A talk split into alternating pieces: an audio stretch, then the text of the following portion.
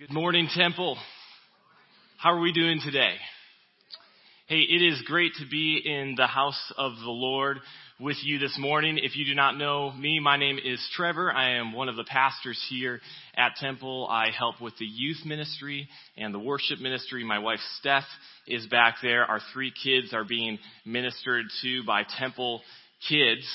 Uh, this morning, our lead pastor, Doug, our executive pastor, Lance, our ministry coordinator, Nikki, our intern, Hunter, and half the church is in the Dominican Republic serving the Lord. Isn't that super awesome? We're excited for that. Now, as I said just a moment ago, I am the youth pastor and part of the joys I have of serving the youth is helping them plug in and serve Sunday morning. We have all these teens that have been serving and it's super awesome. And I got a text from a student last night saying, Hey, Trevor, I'm so sorry. This was at 7:30. I'm so sorry I cannot be there tomorrow morning because my parents are in Africa. They're in the Dominican Republic. And I realized in that moment, oh my goodness, this kid does not know where the DR is, or his parents got on the wrong plane and they are doing their own thing in Africa and God help them in what they're doing. you know, uh, it, it's exciting to be here. I, I, wish I could be in the Dominican Republic as well. I, I told uh, the Lord, Lord, here I am, send me. And Doug said, no, we're not.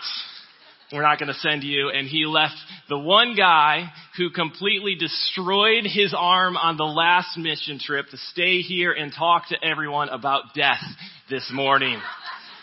So who's excited to be here. I'm excited.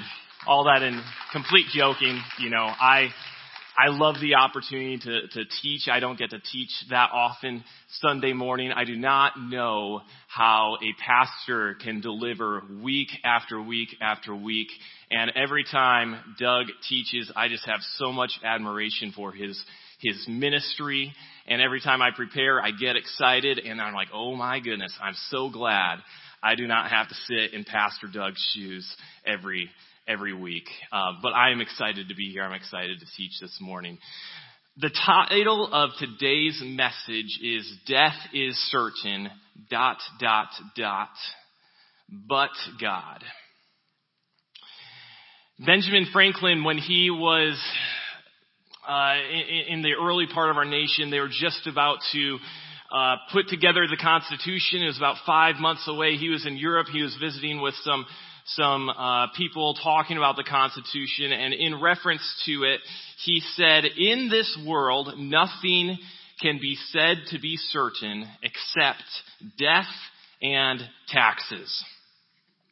Now, if I got to choose my topic based on comfortability with those two certainties of life, I think I would have chosen to speak on taxes this morning.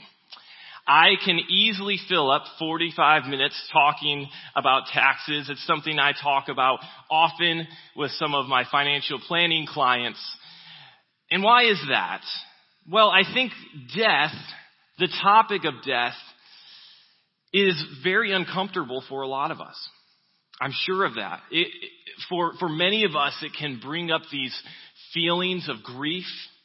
It can bring up feelings of sorrow, of uncertainty, of fear. And many of us have personally felt the sting of death on our lives. I remember as a young man, I was uh, going to my high school. I was probably 16 or 17. I had a very good friend that went to this school with me. He was an athlete. We worked together. We ran together. We we hang out together. And I remember one night getting a call from a friend who was hysteric, letting me know that this kid had just been killed in a car accident. I remember the moments after that as my youth pastor showed up to my house to comfort a shell-shocked teen trying to get a grasp of what had really happened. A shell-shocked teen who thought up to that point that he was going to live forever, that we were all invincible, that this death thing was something way, way down in the future. And the grieving that happened after that, the impact that had on our school, on our teams was just immeasurable a lot of us have felt that sting of death. The second time I felt that would have been later in life after my wife and I got married. We had been married for a year and her only sibling, her brother, took his own life. We walked through that sting of death together. We still walk through that. But if you have stepped through that, you know that death can bring grief, death can bring sorrow, death can be very, very uncomfortable. So whether death comes up in a tragic or an accidental or a natural way, there is a certainty with it and it ought to be prepared for.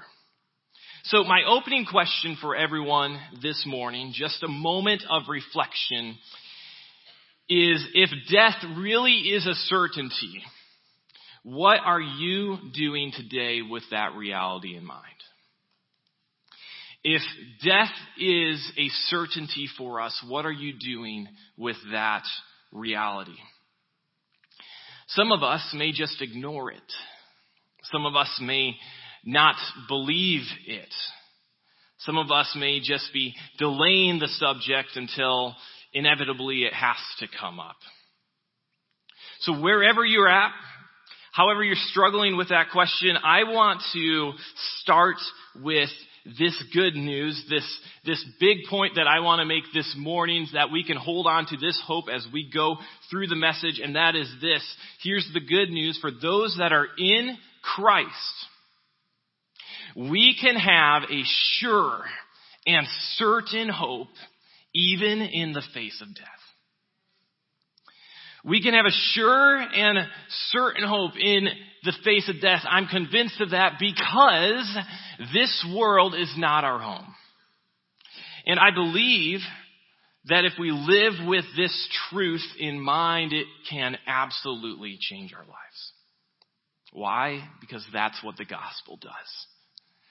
So with that in mind, I want us to say our creed together. I'm a little embarrassed because I have my laptop up here and I realized I don't have my Bible up here. But every, every Sunday morning we say this creed together at Temple just to remind us what we're about to do and to ask the Lord to speak to us. So let's raise our, raise our Bibles. Let's say this together. The Bible is the Word of God. The truth of the Bible will change my life. Lord, open my heart and awaken my mind and give me grace to respond. Change me for your glory and my joy. Amen. Amen. This morning as we talk about death, I want us to examine Psalm 49. That's where we're going to be this morning. Psalm 49. And as we look into Psalm 49, we're going to see four truths that we can grasp on this subject. If you're if you don't have a Bible, there's a Bi- there should be a Bible underneath the seat in front of you. This is page 442. This series that we're on, But God, was borrowed from this church, Calvary Church, with Pastor Skip Heitzig, and I just want to acknowledge him this morning as a lot of the outline that I have for this morning's sermon is borrowed from him as well. So Psalm 49 is where we're going to be. There are more chapters in the book of Psalms than any other book in the Bible. We actually call them songs. It's called Psalm because Psalm stands for song. This book would have been the worship book, the worship textbook for the children of Israel. As they grew up, they would have learned these songs at their home. They would have participated in these songs in their temple worship. There's 150 of these songs that the nation of Israel would have known. The longest chapter of the Bible is in this book. It's Psalm 119. Two chapters away from that is the shortest Shortest chapter in this Bible, that's Psalm 117. And as we narrow our focus in on this Psalm, Psalm 49 in particular, we, it, it has an intense focus on the certainty of death and the hope that we can have in the face of it. So the very first truth that the psalmist points us to in verses 1 through 4 is that life is unstable. Life is unstable. He points to life's instability and uncertainty in talking about common experiences. We see that in verse 1 as, as the psalmist points to the brevity of life. Let's look at that together. Verse 1, Psalm 49. He says, Hear this, all peoples, give ear, all inhabitants of the world. So, interestingly, if you look at the word world here, that word for world can also be translated duration of life. It's a reference to our present time. It's indicating urgency to pay attention to the words of this psalm. Hear this, all peoples, give, inhabitants, everyone of this present duration. What I'm about to say is very important. Life is unstable. Verse 1 is pointing to the brevity of life. It, it, the, uh, Psalm 144 verse 4 puts it this way. He says, man, man is like a breath his days are like a passing shadow. There's a brevity to life. Solomon puts it similarly in Ecclesiastes chapter 6. He says, For who knows what is good for a man while he lives the few days of his vain life, which he passes like a shadow? There's a, there's a brevity to life. I, every couple years, I, I look up who is the oldest person living on the earth today because I feel like they, they deserve some acknowledgement for making it that far, you know? It's funny is I looked him up yesterday. I don't remember the name of the person. So, but the oldest person in the world right now is 116 years old.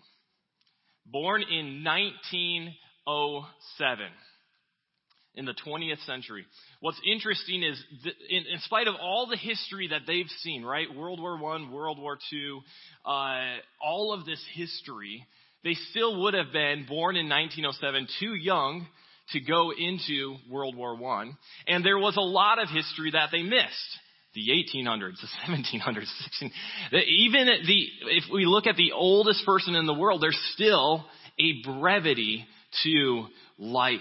Ironically, they, that person is too young to experience much history.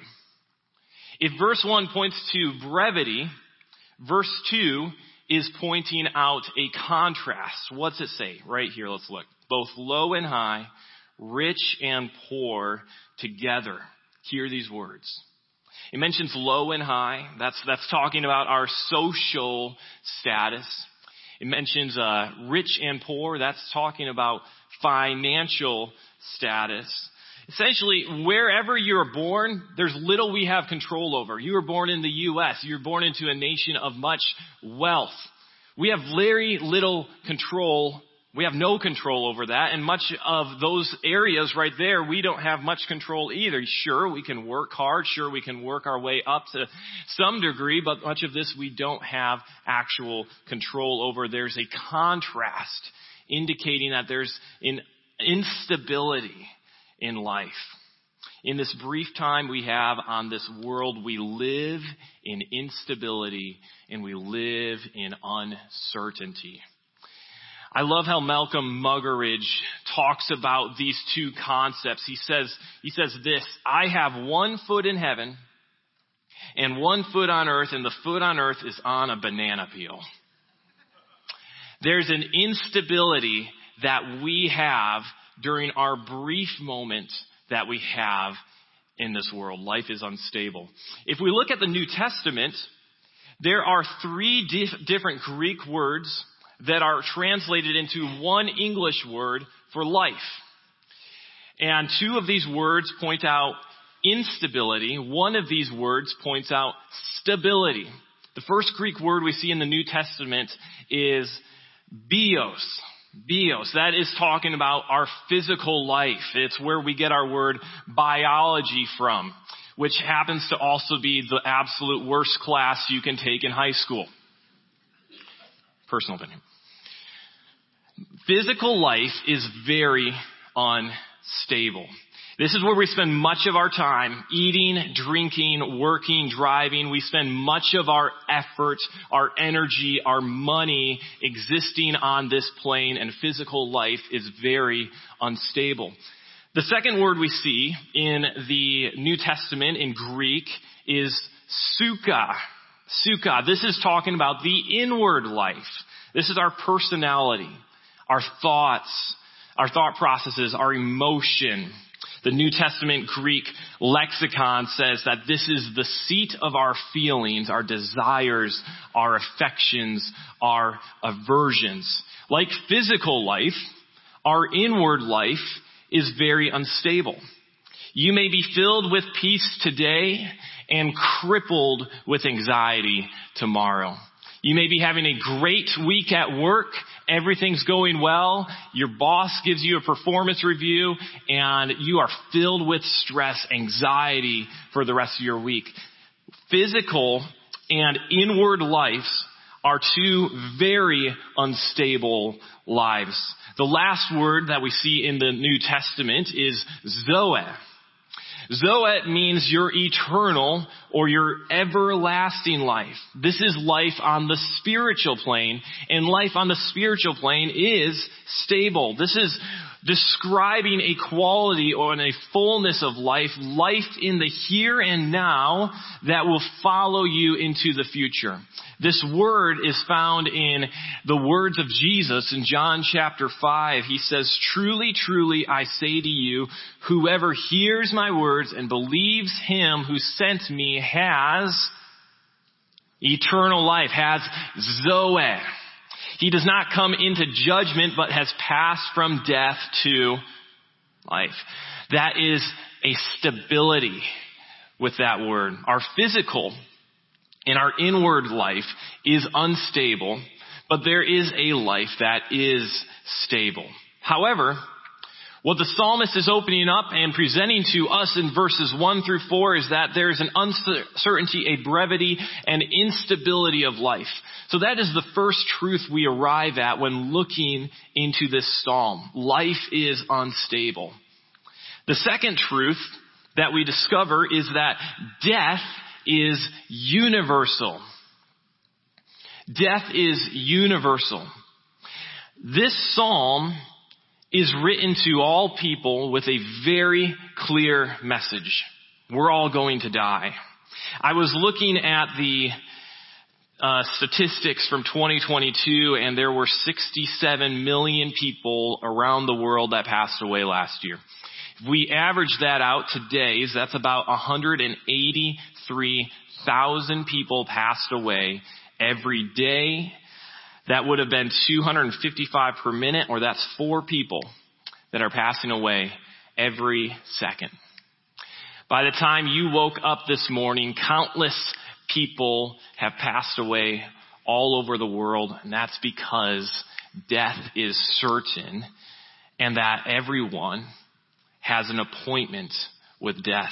Psalm 49 verses 10 through 12 speaks to this. It says, For he sees that even the wise die, the fool and the stupid alike, but perish and leave their wealth to others. Their graves are their homes forever, their dwelling places to all generations. Though they called their lands by their own names, man in his pomp will not remain. He is like the beasts that perish. The psalm is telling us that death is the great leveler. Whether you are rich, whether you are poor, in regards to your financial status, whether you are low or high, regardless of your social status, we all have an appointment with death. And in the end, we take nothing with us. It is the great leveler. Hebrews 9:27 talks about this appointment we have with death. It says this, and just as it is appointed for man to die once, and after that comes judgment. Death is universal and this psalm is written with that very clear message that we are certainly going to die. The second point I'd like to make underneath this heading comes out of verse 7, and that's that no amount of wealth can build an escape to death, no matter what we're trying to do, as whatever we're trying to do to, to kind of say, let, let me be the only man out here, there's nothing we can do to escape it. Psalm 49 7 says this, truly no man can ransom another or give God the price of his life. As I was reading this, this uh, verse, I, I, it brought to mind that this has actually been attempted for millennia.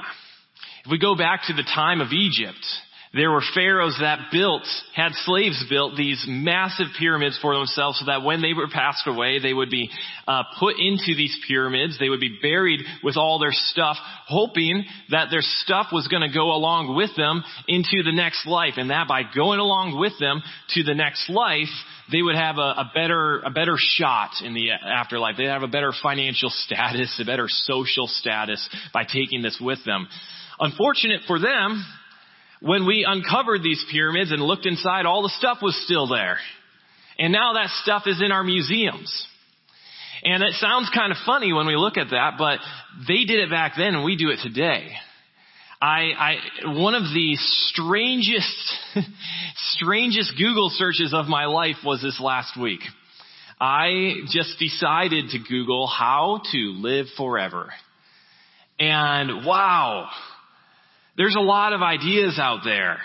There's a lot of ways that people are trying to preserve their life for perpetuity. I, I found out that if, if you're wealthy enough, you can actually make one small investment of $200,000 to uh, uh, be uh, not buried, but I guess uh, soaked in liquid nitrogen, and hopefully people will figure out in the future how to get you back. $200,000. Well, uh, okay, so you might not be able to afford that, but if you can do your head at a discount for just $80,000 and and I don't even know if they have a Black Friday sale. Okay, we might even really, really get going pretty well on this. I, I also found out, uh, I read one article um, that said, "Hey, do you think you're going to make it to 2040 or 2050? If you do, don't worry. At that point, we will be able to upload a copy of your consciousness to the cloud and we can download that somewhere else. And I'm like, wow, a copy of me. How exciting. Um, don't cancel your Dropbox subscription in case they lose the copy or your iCloud subscription. Anyway, all this hope so the uh, the last article I, I saw was the uh, the co-founder of Google. He is very adamant of living forever, and so he started investing millions of dollars into something called the God pill. Something that he hopes will be able to, as one doctor says, reverse aging forever. And I quote this uh, co-founder of Google saying, "No, I'm not actually planning on dying. I know that all sounds foolish, but apart from God, isn't that really all we have?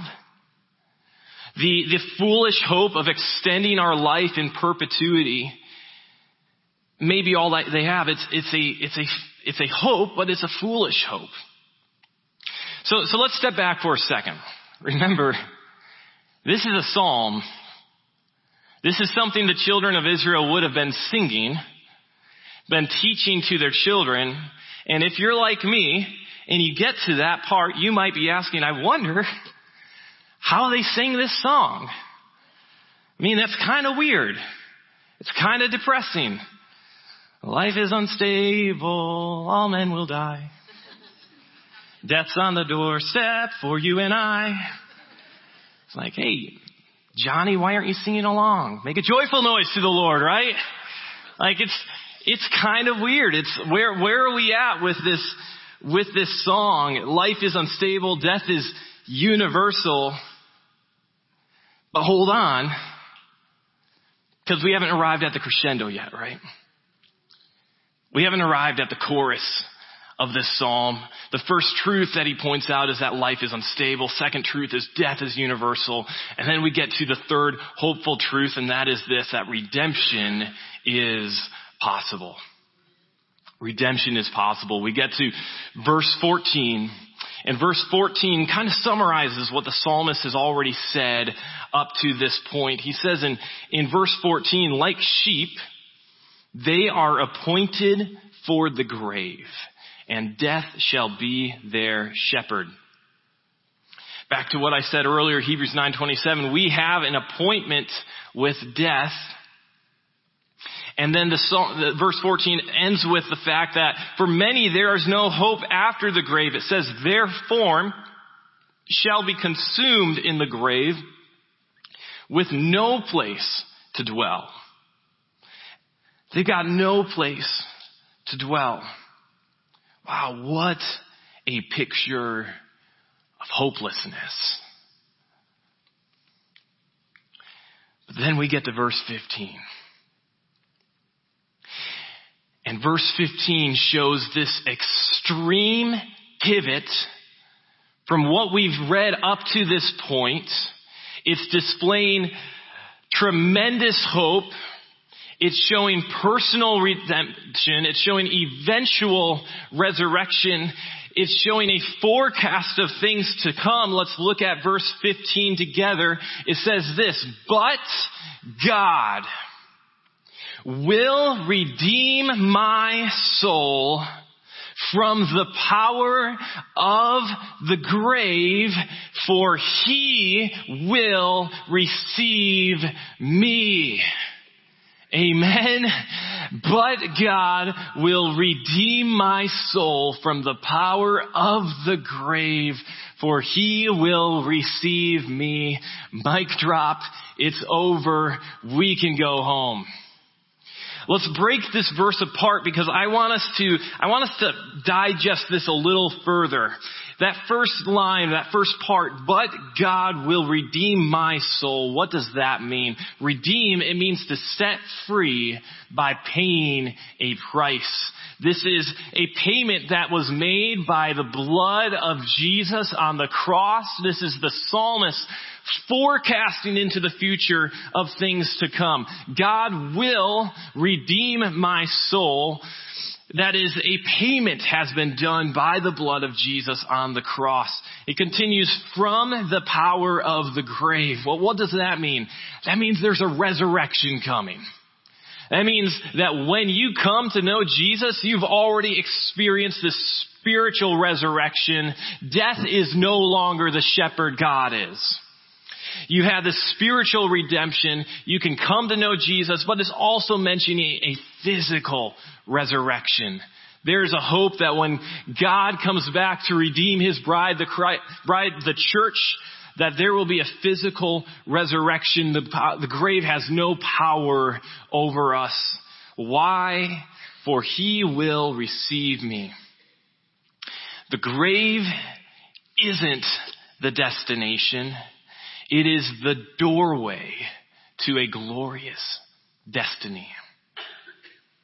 I love how Psalm 73 puts it. It says, You guide me with your counsel, and afterward you will receive me to glory. He'll receive me. That's tremendous hope. In the face of death, we can have tremendous confidence and hope if we know Jesus Christ. I want to break this down one other way because as I was reading the psalm, I saw this incredible contrast between these two verses, between verse 14 and verse 15. Verse 14, it says this, like sheep they are appointed for the grave, and death shall be their shepherd. Their form shall be consumed in the grave with no place to dwell. Well, in verse 14, we see a comparison of those that are without God, without Christ, without hope, without faith, without trust. In verse 15, we see those that are with Christ. Verse 14 starts with, they are appointed to death. It says that they have, those that are without Christ, they are appointed to the grave. Verse 15 contrasts that and says that if you know Christ, if you have hope, you are appointed to life. You have an appointment with life. It starts with, God will redeem my soul. That means there's an appointment with life. I've cross-referenced Hebrews 9:27 a couple times this morning. It says, "And just as it was appointed for man to die once, and after that's judgment, well what does the next verse say? Verse 28. It says, "So Christ, having been offered once to bear the sins of many, will appear a second time, not to deal with sin, but to save those who are eagerly waiting for him. There's an appointment to life. Verse 14 says this. It says that death is their shepherd. Death shall be their shepherd is what the verse literally says. And in verse 15 we see that God is the shepherd. For he will redeem your soul. What does that mean? Well, if Jesus has redeemed your soul, that means he's bought your soul. That means he is now at the helm of your life. He's the leader of your life. One of my favorite chapters in the Bible is Psalm 23 that starts with God is my shepherd. If you're in Christ, you have been appointed to life and you have been appointed to the good shepherd. The Bible says, my yoke is easy. That's what Jesus is saying. And my burden is light. Light. We have an appointment with life. Verse 14 says that the grave consumes you. If you don't know Jesus, you are consumed by the grave in Romans 6, 5, we get, I mean, in, in, um, in verse 15, we get the hope that the grave cannot hold you. We're delivered from the power of the grave. Though we will go to the grave, unless the Lord comes back before, we will not be held by the power of the grave. Romans 6, 5 says, For if we have been united with, with him in a death like his, we shall certainly be united with him in a resurrection like his. We can have a sure and certain hope even in the face of death. Verse 14 says that if you are without Christ, there is no dwelling place. There's no hope. Verse 15 says that we will dwell with God, for he will receive me. Love the words of Jesus in John chapter 14 when he says, In my Father's house are many rooms. If I, if it were not so, would I have told you that I go to prepare a place for you? Back to my favorite psalm, Psalm 23, it ends with, For I will dwell in the house of the Lord forever. Look at that picture of hope.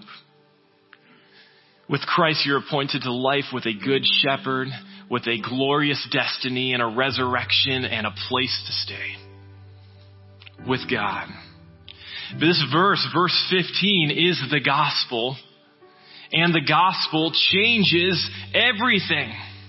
We can have a certain and a sure hope even in the face of, of death and this ought to work a, a change in our life. Where we're at right now is a temporary dot on the map. And eternity is a, is an extended line forever away from that. And we can have hope. We can have hope. The psalmist is talking about these three truths that life is unstable, death is universal, redemption is possible. And, and we see one final truth I want us to grasp this morning, and that is confidence is conditional. Confidence is conditional. Psalmist says in verse 16 and 17, Be not afraid when a man becomes rich, when the glory of his house increases. For when he dies, he will carry nothing away. His glory will not go down after him. Essentially what the psalmist is saying, we do not need to fear others who have more because they will leave everything that they have. Because it's not about what you have, It's about who you know. It's not about the wealth and the, the good stuff and the giving and all the works you've accumulated in this life. You don't need to fear those who have any more because you can have confidence in who you know. J.D. Rockefeller was uh, the world's first billionaire and he had amassed this incredible amount of wealth in his life. He had given an incredible amount of wealth away during his life. And when he passed away, someone asked his accountant how much he left, and his accountant replied, well, he left all of it. He left everything. 1 Timothy 6, 7 says, For we have brought nothing into the world, and we cannot take anything out of it. Psalmist is pointing to the fact that we can have confidence even when others have more. And the last verse I want to point to that the psalmist says is verse 13. He's saying that there is trusting in anyone or anything other than God is foolish. It says this is the path of those who have foolish confidence. I think we all can fall into that. We can start finding security in the things we own. We can feel like, well, you know, if I just save a little bit more, I can finally feel like I've arrived. Or if I just get this promotion, I can finally feel like I've made it. Or if I work this hard, or if, if uh, my kids do this, then I will finally have peace in my life. And the psalmist is saying this is foolish confidence.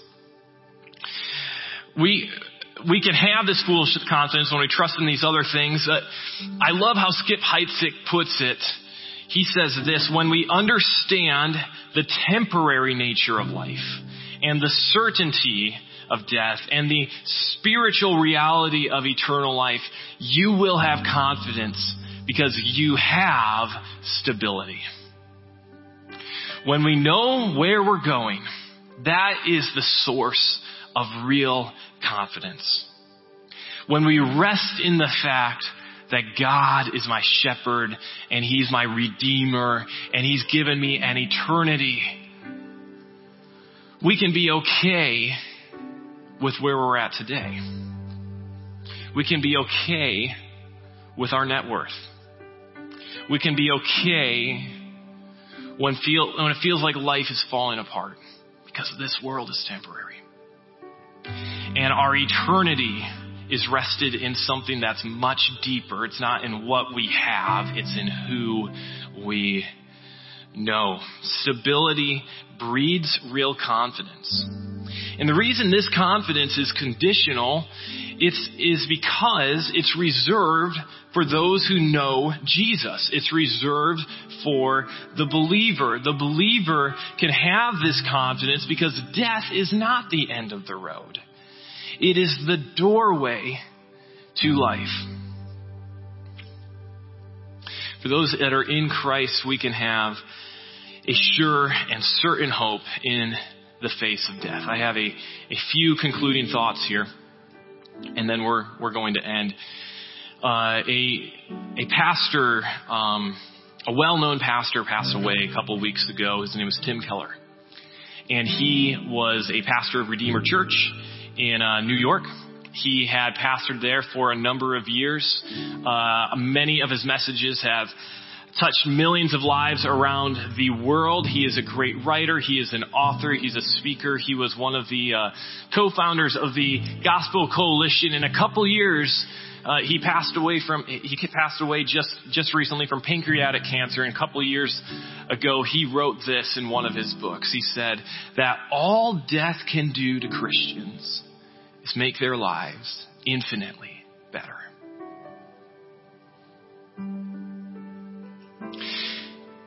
If we know Jesus, we have the sure and certain hope that when we pass into eternity, it only gets better. Our pain has passed away. There's no more tears. And we get to rest in the glory of our Savior for an eternity. If you know Christ, we can know this hope even extends a little bit further. we're talking about death this morning, but scripture says that when Jesus comes back in 1 Corinthians 15, 26, the last enemy to be destroyed is death when Jesus comes back, it continues that thought in verse 54. It says, when the perishable puts on the imperishable and the mortal puts on immortality, then shall come to pass the saying that is written, death is swallowed up in victory. Oh death, where is your victory? Oh death, where is your sting? The sting of death is sin and the power of sin is the law, but thanks be to God who gives us the victory in the Lord Jesus Christ. One day, death shall be no more. If you know Jesus, I want to close with this thought for you this morning. I'm speaking to those that are in Christ and you know where you're going. You've placed your faith in Jesus you have, we have the opportunity to live with this eternal perspective in mind. We have the opportunity to internalize that life is unstable. This is a brief moment that Christ has given us on this earth. We have the opportunity to internalize that with this moment and with the idea that eternity is coming, what am I doing with it? What am I doing with that idea?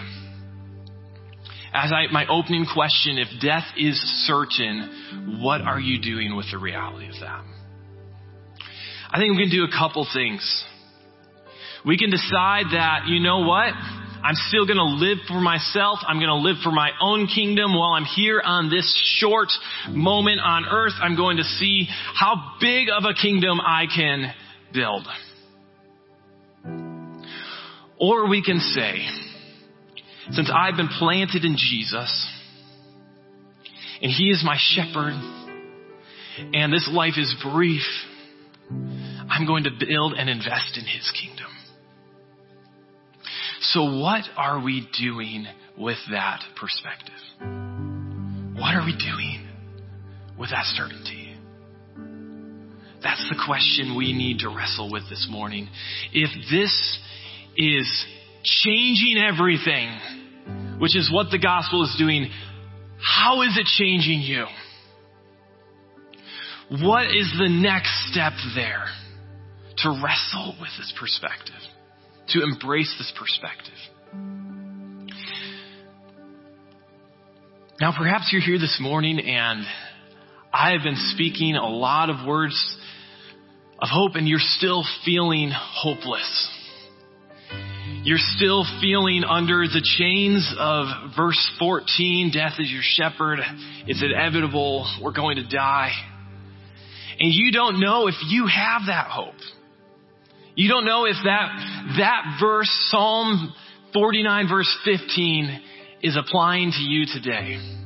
Well, if that's you this morning, you do not know beyond the shadow of a doubt that you have an eternity with the Savior. I want to give you a nugget. I want to give you a hope because not only does verse 15 say, but God will redeem my soul talking to those who are in Christ, but we have another incredible calling, and that's in Romans 5 8. If you do not know Jesus, this is for you. It says, But God shows His love for us. In that while we were still sinners, Christ died for us. That death that should have been on our shoulders was placed onto the shoulders of Christ on the cross. That sin that's on our shoulders was placed onto the shoulders of Jesus in exchange for our redemption. So if you don't know Jesus, the hope is this. John 6:47 says, "Truly, truly I say to you, he who believes has everlasting life." That instability you have can be exchanged for stability in knowing Jesus as your Savior. That hope, that glorious future can be yours if you place your faith in Jesus Christ. It's that simple. So if you don't know if that's your glorious destiny, maybe this morning is that opportunity to make that step of faith and embrace that hope for yourself. And if you do know that that is your glorious destiny, the question is, how can you live with an eternal perspective? I want us to bow our heads, close our eyes for just a second. I'm going to call the uh, worship team on back up here. It's, we're going to close with a, a song here. But I, I do want to give an invitation this morning. Perhaps you're here this morning. You are struggling. You do not know if you have this glorious confidence. You do not know if you have this hope. You do not know if this is for you.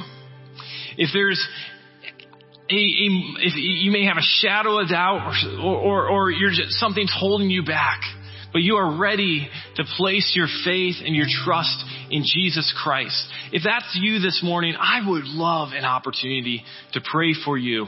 Would you be so bold as to lift your hand, make eye contact with me so we can so I can pray for you. I would love an opportunity to pray for you if you have not placed your faith in Jesus Christ. Is there anyone out there this morning?